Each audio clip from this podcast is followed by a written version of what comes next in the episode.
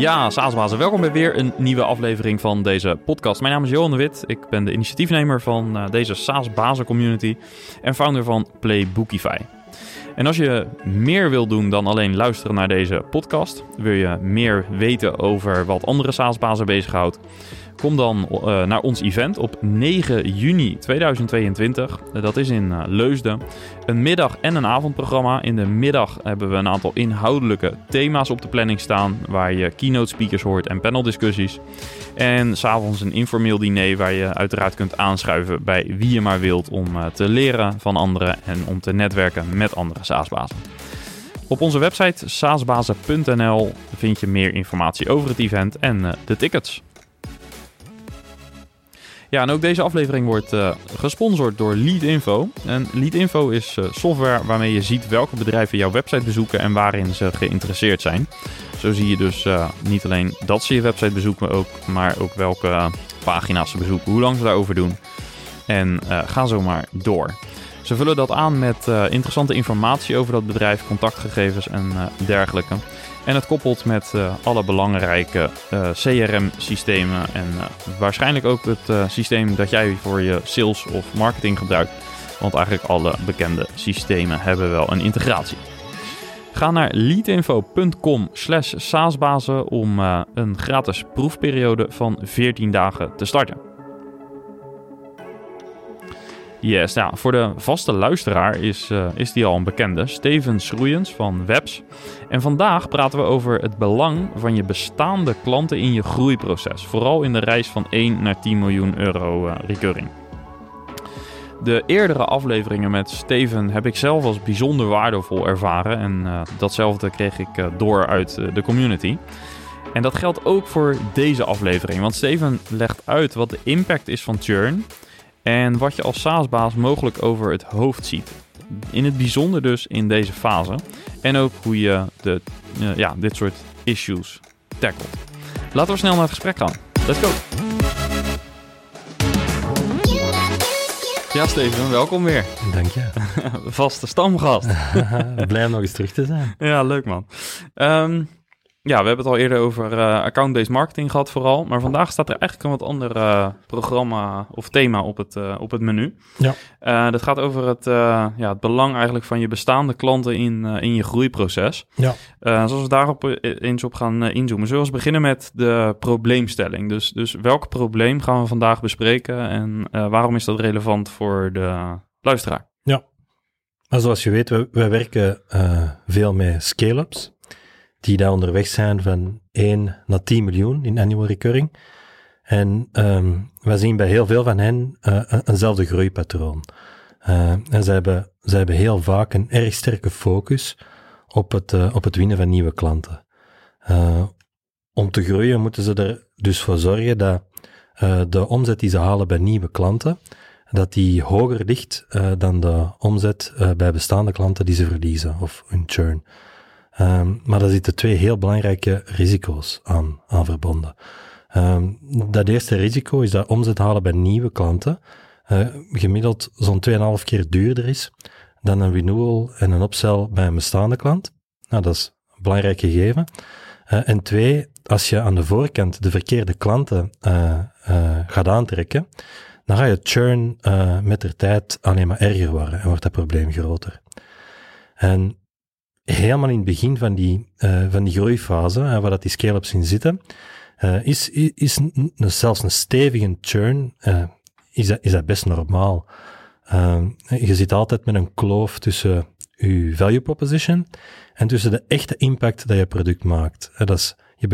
Je bent dat zelf nog aan het ontdekken, je bent een jong bedrijf en je mist de nodige inzichten nog om te begrijpen wie dat je ideale klanten echt zijn.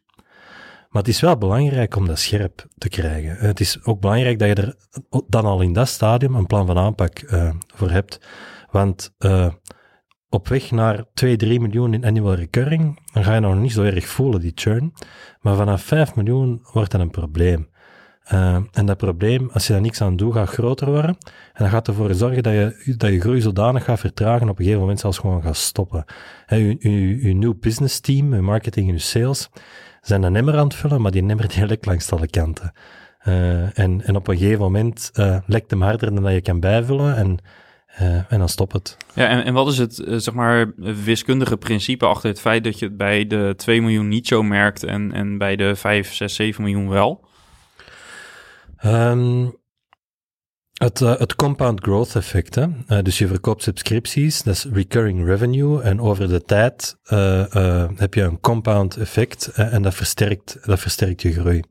Dat is het tegenovergestelde van je churn dat je dan krijgt. En het is vanaf in de orde grootte van 5 miljoen annual recurring dat je dat compound effect kan beginnen voelen en dus dat je groei ziet accelereren en dat je zo de exponentiële groeicurve krijgt wat we allemaal van dromen hè, in SaaS. Ja. Dat is dat compound effect. Maar dat gaat wel uitblijven als je niet de juiste klanten aantrekt en als die klanten niet gaan blijven. Dan krijg je het tegenovergestelde effect. Ja, dus een hogere churn die je in het begin misschien niet zo merkt, omdat je gewoon heel erg aan het pushen bent op meer pipeline, meer leads en ga zo maar door. Ja, je groeit op pure basis van new business. Hè? Ja.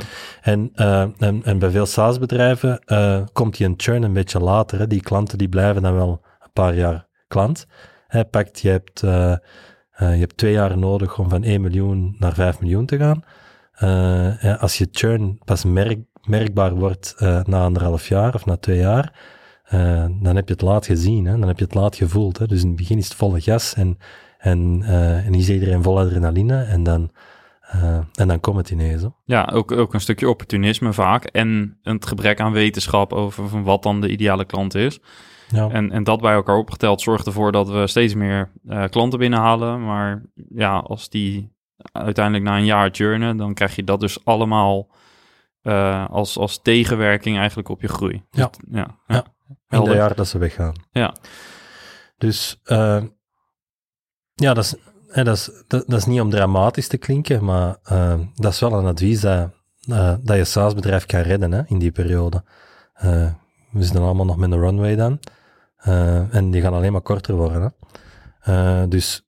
Ik ben een enorme voorstander van het feit dat early-stage companies in hun go-to-market echt aandacht moeten besteden aan hun klanten. Niet enkel aan het maken van nieuwe klanten.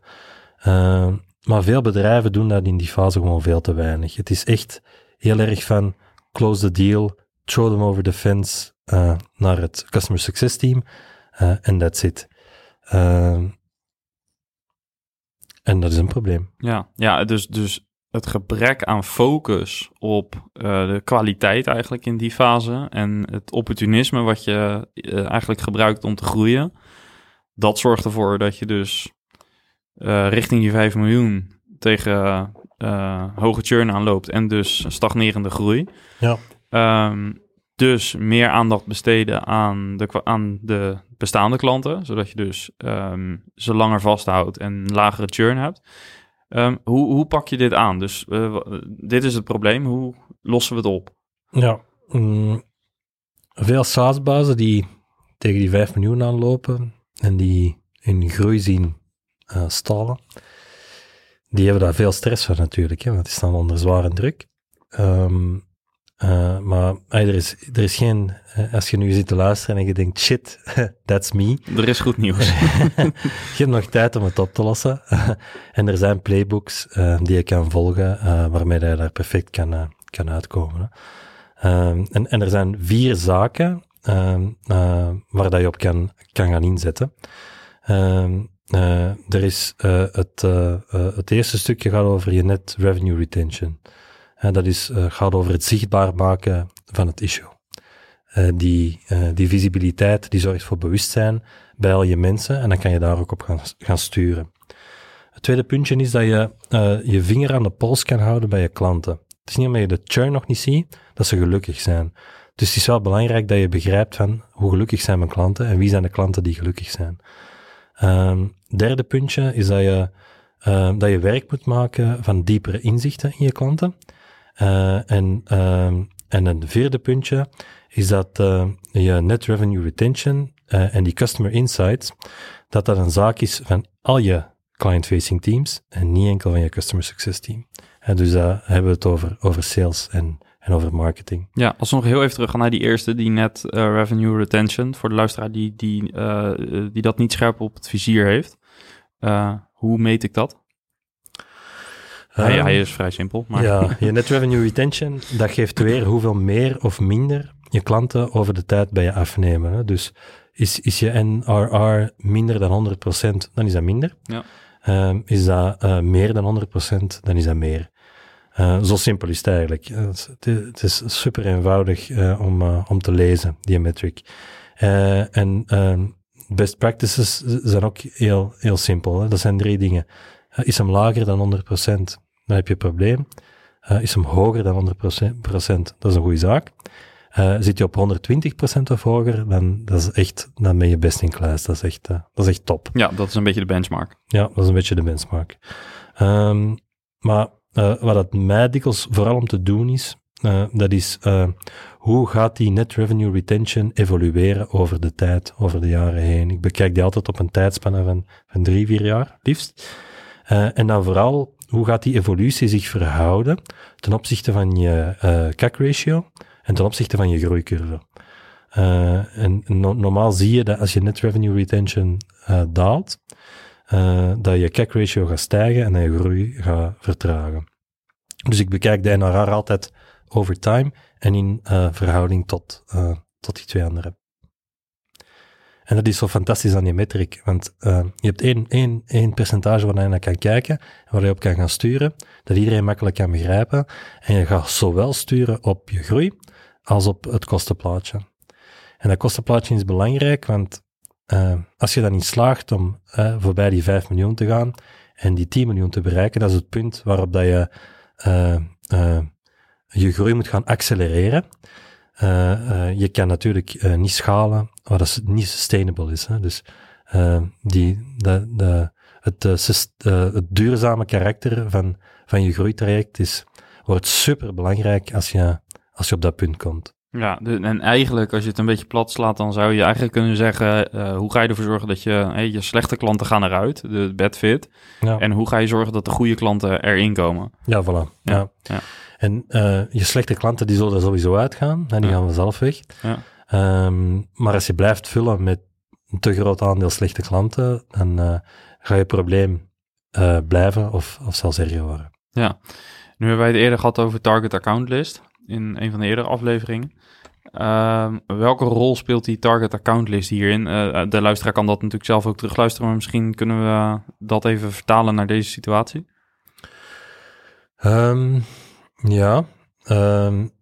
Hetzelfde principe, hè? Shit in is shit out. Dus de kwaliteit van de klanten die instromen bepaalt heel veel gaandeweg. Je conversiemetrics in marketing, je sales velocity in sales, maar ook je retention, je upsell, je renewals, de lifetime value, de lifecycle van je klanten achteraf bij customer success. Dat wordt allemaal begrensd door de kwaliteit van je instroom. En als je account-based marketing doet, dan begint dat natuurlijk bij de opbouw van je target accountlijst. Wat is de kwaliteit van die lijst? Als in, zijn dat prospecten waar dat je grote kans hebt dat ze achteraf ook gelukkig happy customers gaan zijn. Ja, dus je gaat vooral kijken naar long-term succespotential. Ja. Check. Je gaf net aan, dus die NPS, dat was punt 2, hè, dus zorgen dat je vinger aan de pols houdt bij je bestaande gebruiker. Heb je daar nog praktische tips voor een bedrijf die in deze fase zit en wie doet dat en hoe doe je dat? Wij doen dat bij Webs vanuit marketing en wij hebben een proces lopen waarbij dat we automatisch NPS-surveys uitsturen. En onze customer success team wordt erop attent gemaakt als die niet binnenkomen. En gaan dan met de klanten daarachteraan om ervoor te zorgen dat die data wel binnenkomt. En het is dankzij dat proces dat wij op een structurele en op een correcte manier die data ophalen. En dus ook constant de vinger aan de pols kunnen houden bij onze klanten. Ja, dus echt een pulscheck in plaats van 1 keer per jaar een vraag stellen. Ja, het is geen vanity metric. Hè. Het is echt een leading indicator voor je net revenue retention. Hè. Want als je klant niet gelukkig is, dat wil zeggen dat je geen recurring impact aan het maken bent met die klant. En geen recurring impact betekent geen recurring revenue. Dus dat ga je doffies achteraf zien in je net revenue retention. Hè. Ja. En wat kun je verder nog vertellen over die customer insights? Want die noemde je bij punt 3, om je churn probleem op te lossen. Customer insights, ja, dat is mijn favoriete topic, zal ik zeggen, van al die puntjes. De grote vraag is, heb je als SaaS-bedrijf voldoende diep inzicht in je klanten? Heel veel mensen hebben daar dan de reflex bij om... aangeleerd gekregen om naar data te gaan kijken. Van hoe zien mijn klanten eruit? Wie zijn mijn klanten? Hoe kan ik ze segmenteren? En dan bedoel ik kwantitatieve data. Maar voor Customer Insights leun ik zelf altijd veel liever op kwalitatieve data. Waarom? Dan krijg je context mee. En die info die is veel rijker, die geeft je veel meer informatie. En het is dat extra niveau van inzicht... waar je vaak het verschil mee kan maken. Waar je echt de levers kan gaan ontdekken. Ja, en hoe doe je dat op een schaalbare manier? Dat is een proces. Wij noemen dat bij Webs de Customer Insights Flow. Waarmee dat we constant kwalitatieve data ophalen bij bestaande klanten. We doen dat op verschillende vlakken. Die data die zit echt overal. Je moet gewoon weten wat je moet vinden. Self-reported attribution op de website, met een form. How did you hear about us? Playbooks in HubSpot voor sales en CS. Dat is op het juiste moment in de conversaties die ze sowieso hebben de juiste vragen kunnen stellen, die dan ook gedocumenteerd worden. Het herbekijken van sessies met klanten. 1-op-1 klanteninterviews door marketing. Nou, wij doen dat in functie van het ophalen van reviews voor de partner directory van HubSpot en voor het uitschrijven van customer success stories. Maar ook social listening. Wij luisteren heel sterk mee op LinkedIn voornamelijk in ons geval. En we zijn ook actief in communities, zoals Pavilion, zoals Saasbazen en zoals Exit 5. En dat is echt gewoon luisteren. Wat speelt er? Waar wordt over gesproken? In dialoog gaan. Daar halen wij ook heel veel kennis en inzichten uit op. Ja. Is het misschien ook niet, dit is even mijn invulling hoor, maar is het ook niet zo dat SaaS-bedrijven vaak ook in die vroege fase al te veel druk maken over dat het schaalbaar moet zijn en dat men liever kijkt naar een cohortanalyse waarbij je wat patronen ziet, in plaats van echt goed de CRM-data induiken en zien wat er voor kwalitatieve data beschikbaar is? Ja, het zijn 2 verschillende dingen. Hè. Je hebt ze alle 2 nodig. Hè. Dus het is een cohortanalyse is prima, doen wij ook. Alleen moet je wel begrijpen wat erachter schuilt. Ja. Maar het zit niet echt in de natuur vaak van een SaaS-organisatie om echt de tijd te nemen om heel erg naar die kwalitatieve data in de ervaring die ik dan heb. Hè, ik beaam dat. Ja, nee, dat is een probleem. En mijn focus ligt omgekeerd. Hè. Ik haal veel meer waarde uit kwalitatieve data dan uit kwantitatieve data. Ik doe ook het kwantitatieve stuk, hè, dat wil ik zeker niet gezegd hebben. Maar de echte levers, die kwamen bij mij vaak uit de kwalitatieve data, die inzichten die daaruit voortkomen. Ja. Ik kan je daar een voorbeeld van geven. Hè? Een bedrijf die een plugin hebben gebouwd met extra functionaliteiten voor een legacy software, voor een groot softwarepakket.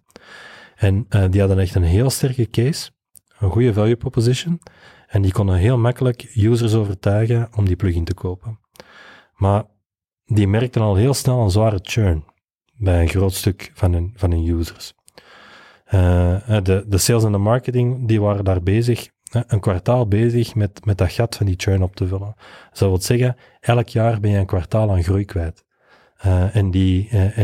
En dat verschil bijlopen, dat kost je 2,5 keer meer dan als die klanten waren gebleven. Dus dat heeft een enorme impact. Ook op je bottom line en op je cashflow. En de oplossing voor dat probleem lag specifiek bij de klanten die wel bleven. En de vraag die we ons gesteld hebben daar is, wat hebben die klanten en wie zijn die klanten en wat hebben die klanten gemeenschappelijk? Waarom kijk ik liever naar de klanten die het goed doen dan de klanten die het slecht doen? Niet omdat dat ik het niet interessant vind te begrijpen waarom doen die het slecht, maar vooral als ik begrijp waarom doen die het goed, dat is iets waar je op kan schalen. Daar kan je acties op ondernemen. Daar kan je mee groeien met die inzichten, met die anderen niet. Heel interessant, want je bent heel natuurlijk geneigd om te kijken naar het probleem. Ja. Maar je moet hier dus naar de opportuniteit kijken. Ja. Het ding was, puur uit de kwantitatieve data konden we dat niet halen, we konden dat niet vinden. Dus, want je ziet die context niet. Hè. Je ziet die cijfers, je ziet die patronen, maar je ziet niet wat erachter zit. Wat drijft die beweging?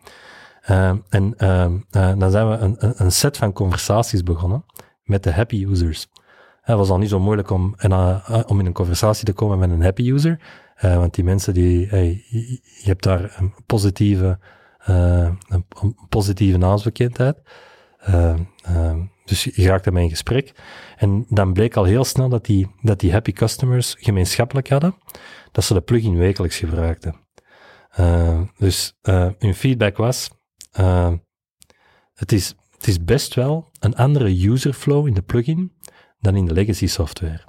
Dus je hebt even een investering nodig als user om die flow je eigen te maken. Vanaf dat je die investering hebt gedaan, is het top en kun je niet meer zonder. Maar je hebt wel die een drempel. Dus wat gebeurt er met een user die dat maar 1 keer in de maand gebruikt? Die moet elke keer opnieuw die investering maken, want die is dat vergeten. Dus die haalt helemaal die waarde, die impact niet uit die plugin, dan de users die het elke week gebruiken. En zijn we een beetje verder gaan graven. Welke use cases zitten achter de mensen, de users, die het wekelijks gebruiken? En dan kom je op heel specifieke dingen uit. En die dingen, dat zijn je levers waar je dan je sales en marketing aan de voorkant van de organisatie op kan gaan aansturen. En dan ga je die instroom automatisch zien verbeteren. En dan heb je nog de uitwas, de slechte klanten die er dofies uitgaan, die kan je volledig negeren, ook in je customer succes. En gewoon alle pijlen richten op basis van die inzichten. Ja. En dat had een enorme impact. Het voelt gewoon bijna verlichtend om naar te luisteren. Ja, het is natuurlijk heerlijk als je dat kan identificeren en verzilveren. En mooi is, iedereen kan eraan beginnen. Hè? Ja. Want dat is helemaal geen rocket science. Hè? Ja. Dus investeer die tijd, is het advies aan de luisteraar. Ja. Oké. Dan hebben we de stappen eigenlijk gehoord om de churn probleem op te lossen. We hebben de terugkoppeling gemaakt naar de target account list. Wat is uiteindelijk wat zijn de tips om de goede klanten dus naar binnen te gaan halen? Dus welke, we weten nu hoe we het moeten identificeren. Hoe gaan we de goede structuur inrichten? Ja, dus eigenlijk is je vraag, hè, hoe kan je die net revenue retention gaan managen? Hoe kan je daar proactief op gaan sturen? Ja. De meeste mensen kijken direct richting customer succes. Hè? Want dat ligt natuurlijk voor de hand. Het is hun missie om ervoor te zorgen dat je klanten succesvol zijn. Dat ze die recurring impact ervaren van je product, van je services. Dat ze als klant blijven en dat ze liefst ook nog wat meer gaan afnemen over time. Je hebt eigenlijk 3 niveaus waarin dat je ermee kan omgaan. Het eerste niveau, daarbij heb je enkel customer success dat werkt op je net revenue retention. Dus niet marketing en sales. En customer success doet dat op een heel reactieve manier. Er is een klant, die is niet gelukkig, die escaleert een probleem. En je gaat daarop reageren. Dat is het laagste niveau. Tweede niveau, nog altijd niet marketing en sales, nog altijd enkel customer succes, maar CS gaat wel op een meer proactieve manier. En ze houden de vinger aan de pols en ze sturen op een proactieve manier op je klant. Hè. Ze worden proactief ondersteund om impact uit je product te halen. De derde manier, dat is het niveau waar wij altijd naar streven. Dat is waarin dat zowel customer succes als je sales, als je marketing proactief gaan sturen op je net revenue retention.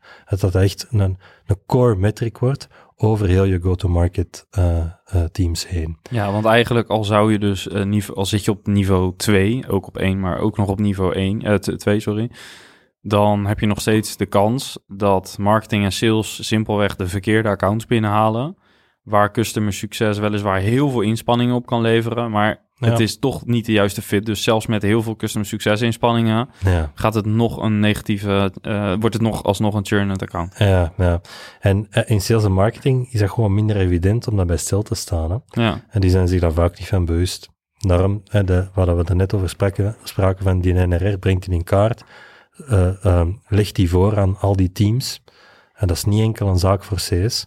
Dat is superbelangrijk om vanuit de leadership als SaaS-baas om daar verantwoordelijkheid op te pakken, hè? Om die bewustwording te faciliteren. Hè? En dan vallen we vanuit sales en marketing terug op die shit-in, shit-out. Hè? De resultaten van het CS-team, net zoals de resultaten van je IBM-campagne, die zijn begrensd tot de kwaliteit van die instroom. Als sales en marketing de verkeerde klanten aantrekken, de verkeerde klanten closen, dan ga je churn groeien. En voor mij past heel dat verhaal ook in een van de belangrijkste trends, in mijn ogen, in SaaS. En er is echt een mindshift die ik zie, ook bij heel veel VC's, weg van growing at all cost. En dat betekent sowieso voor new business een transitie weg van volume en naar een meer duurzaam groeimodel. Ja, en waar dus die net revenue retention dus veel belangrijker wordt dan tractie, wat natuurlijk vaak gezegd wordt. Ja. Dus je go-to-market is hierin superbelangrijk. Ja. Dat je de juiste go-to-market hebt, dat je de juiste accounts target. Ja. Of je dat lead-based of account, daar hebben we het uitgebreid over gehad in voorgaande afleveringen natuurlijk. Ja, die keuze kan je maken op basis van je salesproces. Hè? Is dat no-touch, is dat low-touch, is dat high-touch? Of met andere woorden, moet je inzetten vooral op PLG, op leads of moet je account-based werken. Ja. Dus het is wel belangrijk dat je die fundamentele keuze, dat je daar de juiste in maakt. Ja. Oké. Ja, je hebt ook al eerder aangegeven de manier waarop we denken, toch lineair vaak. Hè? Dus op het moment dat ik mijn forecast ga maken, dan gebruik ik historische data van bijvoorbeeld een specifiek cohort en dat plak ik op als forecast eigenlijk. Daarvan zeg jij dat werkt niet. Ja, dan loopt het heel vaak mis. Hè? En dan vervallen we heel snel in een vorm van denken die gebaseerd is op volumes. Hè? Ja, stelt, je doet 3,5 miljoen in annual recurring en je moet die omzet verdubbelen. Je weet op basis van je historische data dat je daar 120 SQL's van nodig hebt en x aantal account executives. En dan zie je vaak de forecast ontstaan. We doen alles times 2. We gaan voor dubbel zoveel SQL's. En we gaan voor dubbel zoveel account executives om die deals te closen. Maar een heel belangrijke vraag daarbij is die verdubbeling, is die wel realistisch om die te gaan realiseren? Hè? Kunnen we dat in onze markt, kunnen we dat halen? En wat gebeurt er dan ondertussen met onze cost of acquisition en met onze sales velocity? En in praktijk zien wij heel vaak dat een focus op volume en op dat lineair groeimodel, dat leidt tot een daling in kwaliteit. En daar willen we nu net met z'n allen van weg. En dat is die daling in kwaliteit in de funnel en in de sales pipeline, is dat ook wat dat maakt dat bedrijven hun omzettargets gaan missen.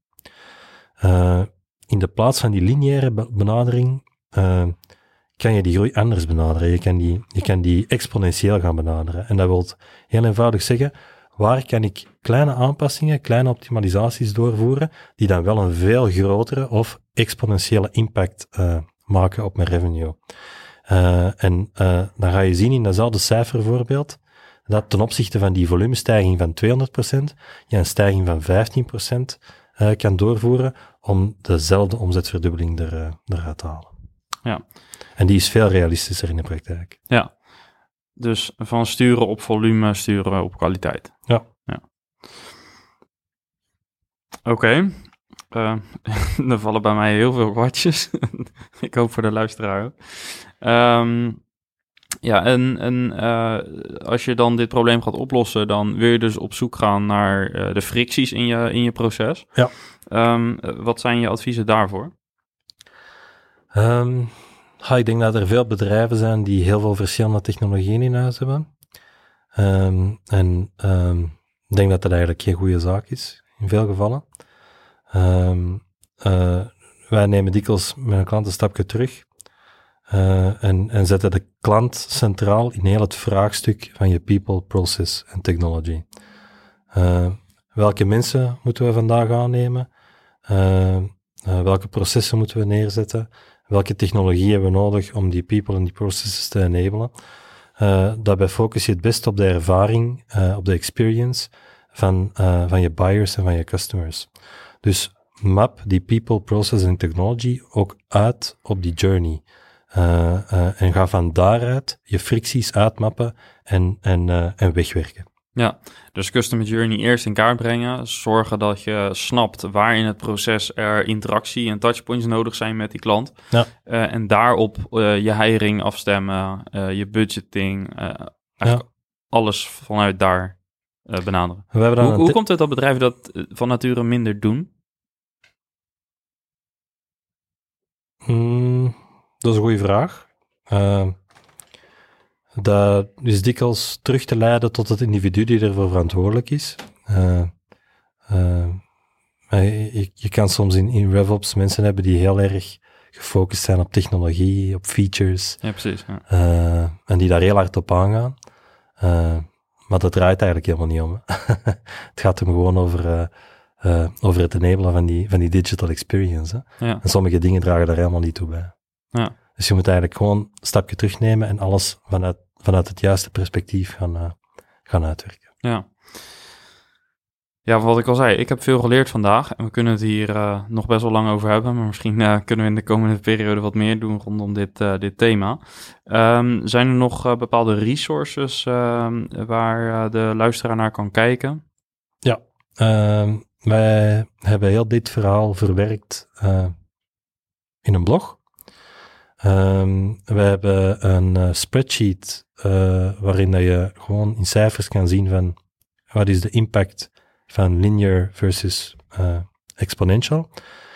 En we hebben een framework, een growth framework, waarin dat je kan zien hoe dat wij altijd people, process, technology uitmappen voor klanten. Dat stellen we ook ter beschikking. Helemaal goed. Dan zorgen we dat te vinden is via onze show notes. Is er tot slot nog iets wat je wil delen om af te sluiten? Dat ik zelf vanuit mijn EBM-achtergrond enorm enthousiast ben over die beweging in SaaS, early stage, om de pivot te maken weg van growing at all cost, richting een meer sustainable groeimodel dat wat meer onderbouwd is. Ik denk, daar word ik heel erg blij van. Ja. En dat ondersteunt waar we al jaren mee bezig zijn.